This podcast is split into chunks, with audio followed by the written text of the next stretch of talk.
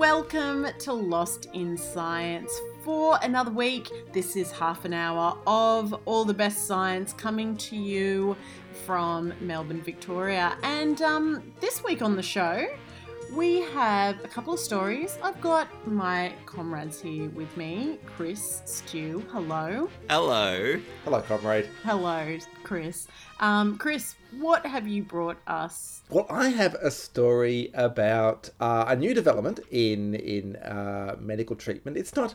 It's just been announced. I don't know if actually the work has been published officially yet, but it is kind of a long awaited achievement in gene therapy. The idea that you can treat genetic diseases with um, with uh, yeah genetic editing using the CRISPR technique, which I think we've talked about before. Oh, of course. We are big fans of talking about CRISPR on this show. Mm-mm-mm. CRISPR, for those who cannot recall, is just a fancy name for a technique of it's kind of like molecular scissors that cut out a bit of DNA and replace it with something else. And yeah, it's kind of thing that people have been saying, oh, this will allow us to treat all kinds of inherited diseases. And finally, we're having some work being done on it. This is not the, entirely the first time that it's been done, but this is the first time it's been done where it's been injected into people's body to actually treat a genetic disease. And yeah, it seems to be working. So it's exciting times. Wow, fascinating cutting edge stuff Mm. using molecular scissors. Hey, I see what you did there. Yeah, yeah, thanks. Yeah. And Stu, what do you have for us this week? Well, I do a lot of work in uh, the plant pathology area of Mm. uh, of the world, and it's a fun part of some of my job where I get to walk up to people and say, "You got a lot of gall on your plants here in your in your garden or in your in your orchard." You're Um, talking so- about plant galls. Yes, of course I am. Yes. Yeah. So it's a really, really super common thing on plants that they get these galls on them. I'm going to talk a little bit about what the galls are and what causes them. And there's one particular gall which uh, has a lot of gall to becoming a problem at this time of year. Or it's actually, no, it's a good time of year to treat this particular problem. But it's actually something where it wasn't a problem until, well, until Europeans arrived in Australia and started causing the problem. If I remember my um, French comic books from years ago, there was a village of Gauls that caused a lot of trouble for the Romans uh, in Asterix and Obelix. Yeah. I once I once knew a, g- a um a gall, Oh, Charles. yeah. Oh. Charles de Gaulle. Yeah. Well, all this Gaul talk, there's going to be some science in there somewhere, though, Oh, yeah, isn't, yeah, isn't, yeah. isn't there, Stu? Oh, yeah, of course. 100%. On with the show.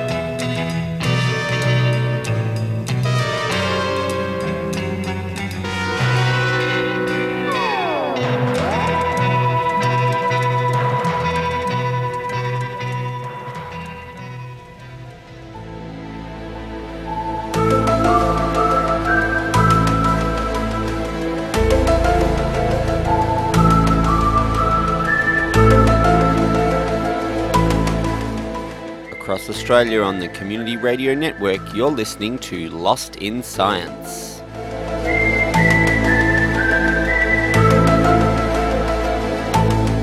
There has been a lot of misinformation and wild claims going around about COVID 19 vaccines. Uh, you might have heard some people claiming that they make you magnetic. I haven't heard that one. No, it makes absolutely no sense. It makes zero sense. Magnets, how do they work? I know, I know. That's great. Uh, basically, Okay. people get people get the vaccine, or sometimes people who've been near someone who got the vaccine claim that metal objects stick to them, and they show themselves photos of themselves on the internet with like keys and coins sticking to them. Which, interestingly, I don't know, coins are not magnetic. If you ever tried that, and keys generally are not magnetic either. So it makes no sense. That's my favorite bit about it. They're, they're just they just need a wash. They're just They're a bit sticky. sticky. They're all yeah. just sticky. Yeah. yeah. Sticky stickiness and magnetism turns out they're Hmm. two different things. exactly. Uh, another one you might have heard is the fear that mRNA vaccines, like the Pfizer vaccine, uh, can I just say, fully vaccinated myself or with the Pfizer vaccine. Congratulations. Um, some people claim that these mRNA vaccines are gene therapy that alters your DNA. Again, this is not the case. Like in biology, there's something called the central dogma of biology, I believe, which is basically the information flows one way from DNA to RNA to making proteins. Yes, there are some exceptions um, with reverse transcriptase kind of process and that kind of stuff. But generally, it's pretty reliable. You know, an mRNA basically from the vaccine gets into the cells, makes the spike protein for the virus, and then it's gone. It doesn't stick around in the genes. It does not alter your DNA permanently. However, there is gene therapy out there, not in vaccines, but in the in the world there is gene therapy, and these are things that hold great potential for treating uh, inherited diseases. And there's been a lot of hope for the gene editing technique CRISPR. And now, for the first time, there has been a treatment that involved injecting kind of CRISPR treatment into the blood to treat such a genetic disease. Right, so this has never been done before. This has never been done before. Um, and there's some reasons for that. Sorry, Chris, I was just going to say people have used CRISPR to, to do various things, and a lot of them have been looking at it as a gene therapy, but Yep. they've, they've done things where they've taken embryos and things like that and, and treated the embryos and things with CRISPR. But this is one where it's actually a grown person where they're doing it too. Is that right? Yeah, absolutely. Yeah, you're quite right that there was um, a particularly controversial case a couple of years ago of a rogue biophysicist in China who uh, claimed to use CRISPR to treat an inherited disease in babies. And it was very controversial because you're not supposed to do that kind of experimentation on humans in that sense. Yeah, it is quite difficult. So CRISPR is this technique that's borrowed from bacteria. Um, it won a Nobel Prize in Chemistry last year for Emmanuelle Charpentier and Jennifer Doudna. And in fact, we'll come back to Jennifer Doudna because she's involved in the story. But um, essentially, what it does, it uh, uses kind of, as you said, uh, Claire, these molecular scissors that target a particular bit of DNA, snip it out, and then you can actually replace it with a different gene if you so choose, or you can just snip it out and um, get rid of the, the troublesome gene. Um, the trouble is that it is, it is, you do want it to be as precise as possible. I mean, there is a risk, certainly, that it could, say, target the wrong cells or target the wrong bit of DNA and cause bad mutations, which could lead to cancer and this kind of stuff. But it's also, you need it to get to the right tissues and the right part of the body where the problem is. And that's what's difficult in treating, using it um, for with adults, because how do you get these little tiny molecular scissors to the right part of the body? There have been other techniques before, as Stu has said. There has been, um, you know, embryos experimented on. There was actually some treatment given last year that was using um, to correct sickle cell anemia. uh, Or a there's another related disease they're looking at as well. I think a thalassemia, and what they did there is these are blood diseases, and what they did there was they actually removed the stem cells from the from the patients, treated the stem cells with um, with CRISPR, then gave them like a chemotherapy treatment that kind of wiped out the stem cells in their own body, and then injected back the treated stem cells. So basically, you took essentially you removed all the stem cells, treat fixed them, and then put them back. And then the idea was that would create um, blood cells that don't have the sickle cell um, problem. So that seemed to work. Sort of like a transplant, but maybe an enhanced plant. Something like that. Yeah, it is actually very similar to a transplant. Yeah, it's basically the same as like a um, a bone marrow transplant, but it's using the person's own um, stem cells rather than from a donor. So that went that went well, did it? Yeah, that went well. Um, and yeah, that was that was pretty impressive. And there's some other ones going underway, but this current one is basically what they're doing. The trick is they're targeting the liver, um, and because the liver is kind of a, it's a bit different. It takes in foreign uh, foreign substances a lot easier than other parts of the body, so you can inject things into it and it'll absorb it. And plus, the liver makes stuff. In this case, it makes um, a troublesome protein. So the disease that they're looking at, and this is done by Jennifer Doudna and her startup company, who have partnered with an established pharmaceutical company to do this work, and they're targeting this genetic disease called transthyretin amyloidosis. Okay, it's a bit of a mouthful. Yeah, and I don't expect you've heard of of this particular. No. no. So it's basically it's it involves this um, transport protein transthyretin, and the liver makes a kind of misfolded version of it. And um, this misfolded version of this protein then builds up on nerves and causes damages to the kidneys and to the heart, and ultimately um, is usually fatal. So it's it's pretty rare worldwide, except in some locations. It's a bit of a curious disease. So it's um there are a couple of locations in Portugal where there are about a thousand people from about 500 families, and 70% of the people in those families develop the illness.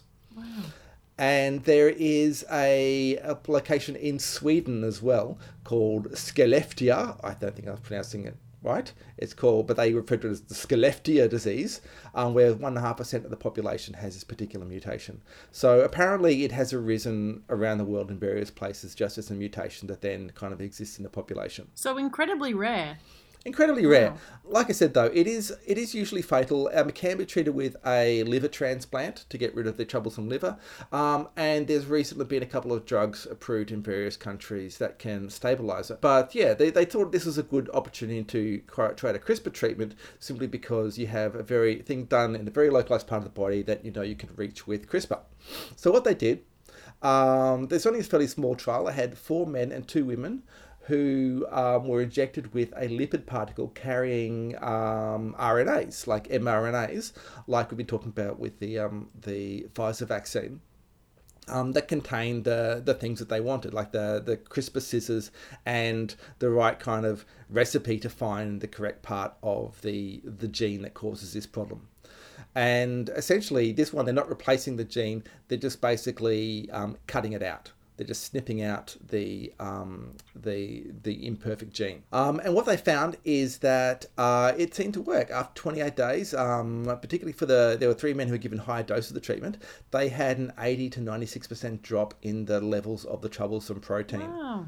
Um, yeah, sorry, this was published in the New England Journal of Medicine. I did, I did miss that previously, but yeah, this is like a, it's basically, it's, it's proof of concept certainly for the CRISPR technique, but it also is a cure for this rare disease because the other treatments, apart from the transplant, um, the other drug treatments, all they do is just kind of control it in the body. This is actually cures the the genes that are causing the, the problem. Wow. It's in, in, incredibly, incredibly impactful for those for that um, that cohort of people who have that disease. Yeah, well, it seems to be. I mean, they need to kind of monitor it now for a, for a while. It could take um, it could take uh, and certainly to see if it actually affects the the um the symptoms. Like, because certainly if there is some of this protein build up already, you want to make sure that can get removed. I mean, you hope that it will actually reduce the symptoms as opposed to just um preventing other problems. So you do need to test that it actually affects the outcome of the disease. And you also need to make sure that it doesn't have any bad side effects. Like I said, like the um, the wrong DNA being cut or that sort of thing. But look, it is pretty cool. Um, the fact that it is mRNA, like the Pfizer vaccine that we discussed, means that it doesn't stick around. There have been other gene therapies that use things like viruses to insert bits of DNA into the body to create new proteins or to change things. And, you know, those genes can stick around and you don't know what they're going to do, you know, in the long term. This one, it is just temporary thing, gets in, does its job, and, and then that's it. So, yeah, it'll be good to see whether it works. Um, certainly has a potential for treating other liver diseases. They can show that they can do that. And who knows, they could maybe even use the liver to send um, send the benefits to other parts of the body.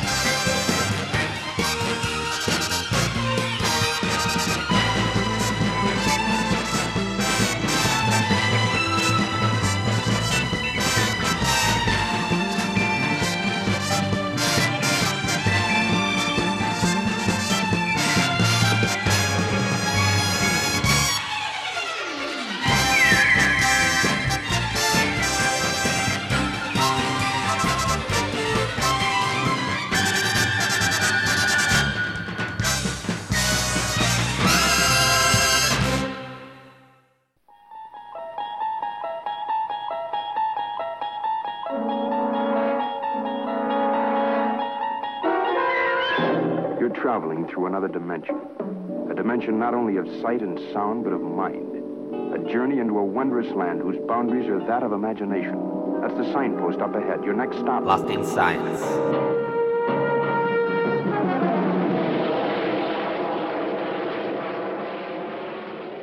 If I say the word gall, what does it make you think of? I know what it makes Chris think of because he said so in the intro. Obviously, I'm not talking about the uh, the comic strip that Chris referred to earlier with Asterix and his his buddy. There's no magic potion involved here.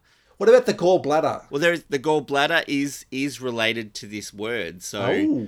um, the word gall, and and this is spelt G A L L. It's a very old word, and it comes from a Latin word relating to bile, which Ah. hence related to the gallbladder. But it's it's all related to this uh, health idea, this ancient health idea that people's health was affected by various humours, uh, including two kinds of bile, yellow and black bile. Okay. And- um, and- I'm I'm no doctor. Um, I'm just a mere human. Um, I've had my fair share of spews in my life. I've never seen black bile. obviously you've been lucky enough to avoid the the black bile humor because that sounds terrifying. back in these days when they were using the you know the humors of of health lots of different lumps and bumps people developed were called galls and they were linked back to this imbalance of these different humors but obviously the development of germ theory in the 17th 18th century tended to push this idea away and we don't really think of that as being a, a reasonable way to think about human health anymore There are some people in the world who do still subscribe to that, unfortunately. let let's just hope that they stay healthy with using that method of um, identifying causes of illness. In in the world of plants, though, you may notice quite often various lumps and bumps on plants which don't quite look like they belong, and you can find them on leaves and on stems and various parts of the plant. And in plant health, these are still referred to as galls, even though absolutely nothing to do with bile or the various humours or anything. It's just what we've called these lumps and bumps. So, galls can be really small on a plant. Little raised bumps on leaves are really common sight on a lot of Australian native plants. Yeah. Um, yeah. And if you've got them all over the plant, you kind of think, is that a normal part of the plant? Does this plant just look like this? Um, but no, often it's not part of the plant. Usually it's not. And in, in some cases, you can get quite large. So, uh, so in some wattles or acacia species, the galls can appear like big, shiny, green fruit like things hanging off the plant. But actually, they're, they're a reaction of the plant to a particular problem. Mm. So most of these plant galls are caused by tiny insects, and there's a huge number of insects that cause these galls.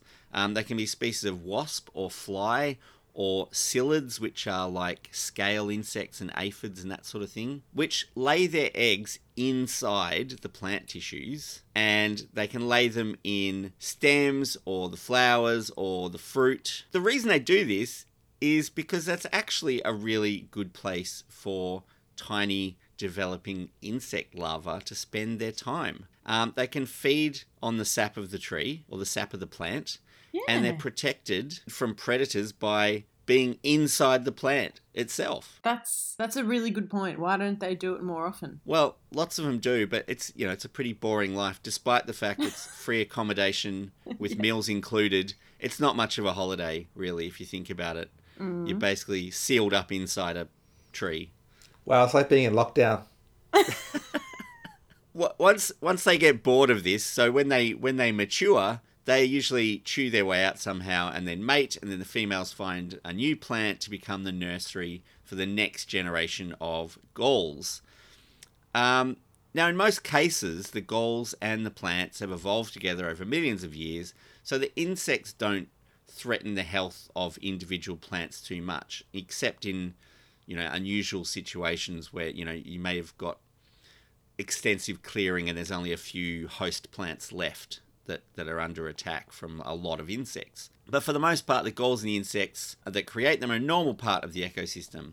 in some cases, if you move plants into a new area, you may expose them to gall insects they're not adapted to cope with. And I know we often hear stories about imported pest problems in Australia. Everybody knows about the cane toad and all the other feral animal problems like rabbits and foxes and invasive weed species. Mm-hmm. In this story, it's not the pest that was imported, but the host plants that we brought to Australia. Uh, and it's the host for a particular gall forming insect, commonly known as the citrus gall wasp. Oh. This um this particular wasp is pretty famous. It is, and it's it's you know it's got a, a lot of press in recent years. People are trying to you know um, sort of get rid of it. It does cause problems for the citrus industry, which has expanded, uh, you know, into southern parts of Australia, and there's a whole lot of citrus trees in backyards. But the citrus gall wasp is a species of tiny wasp indigenous to northern New South Wales and southern Queensland called Bruchophagus fellis which is about the size of an ant. It's really tiny, it's about two or three millimeters long. Their original host plant was a species which is now called Citrus australasica, better known as the finger lime. So you've probably seen those Oh. those cavi- the caviar limes that they sell. Um, and there's a, there's a whole lot of different coloured ones, and they're They're you know, really incredible. flooding the market with those. Um, but when citrus cultivars were imported from overseas, the Bruchophagus started to spread. Um, so the larva of the citrus gall wasp develop under the bark of citrus trees of all varieties oranges, limes, mandarins, and the ever popular lemon, which is in almost every suburb in Australia. I imagine everywhere I've ever been, you find a lemon tree somewhere. And the swollen galls they cause often increase in size every year because the wasps, as adults, are not very active. And even though they have wings, they very rarely choose to fly. They're pretty lazy, basically. Um, so they they tend to lay their eggs on the same tree they grew up in. Um, and this has been actually measured.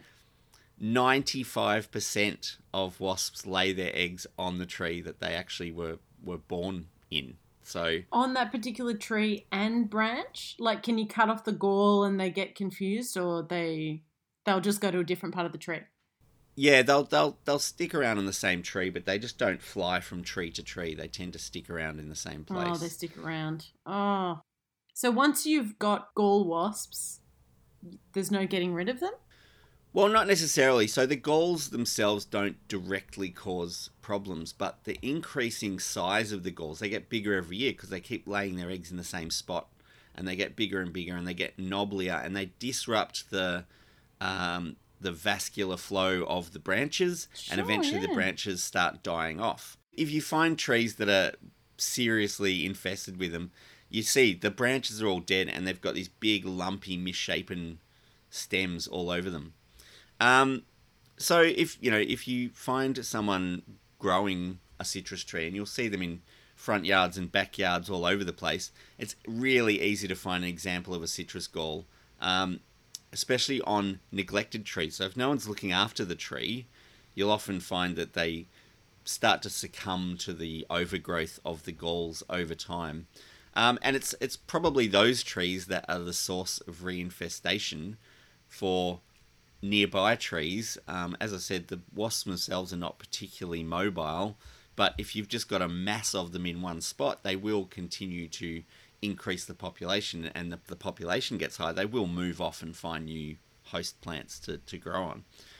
But look, if you do have a citrus tree, this is the time of year to look for the galls. So the middle of the year when the days are the shortest, they're least active, they're, the, the larvae are still undeveloped, they're not ready to hatch. So if you look around on your citrus trees right now, you will be able to find these galls and you can identify where they are quite easily because they will be swollen parts of smaller branches. They're very easy to see. And you can get them under control before they hatch into adults as the weather warms up into spring. It varies a little bit depending what part of Australia you're in. So warmer parts of the country they will hatch earlier, so get onto it as quickly as you can, I guess, is the trick to catching them. The easiest way, if you've only got a few little galls, is just cut them off, but throw them in the bin. Don't don't leave them mm. lying around in the garden because they can hatch even if the branches are removed from the trees. Every state Department of Agriculture has got a page on their website that tells you what are the approved and recommended ways of dealing with these gall wasps. As a problem for citrus trees in particular, they do cause issues with, with the health of those plants. If you've got galls on other plants in your garden, other native plants, and if you see them out in the bush and that sort of stuff, don't worry too much about them. The plants are adapted to them. The gall wasps are adapted to the plants. It's all part of nature's big picture and it's all going fine.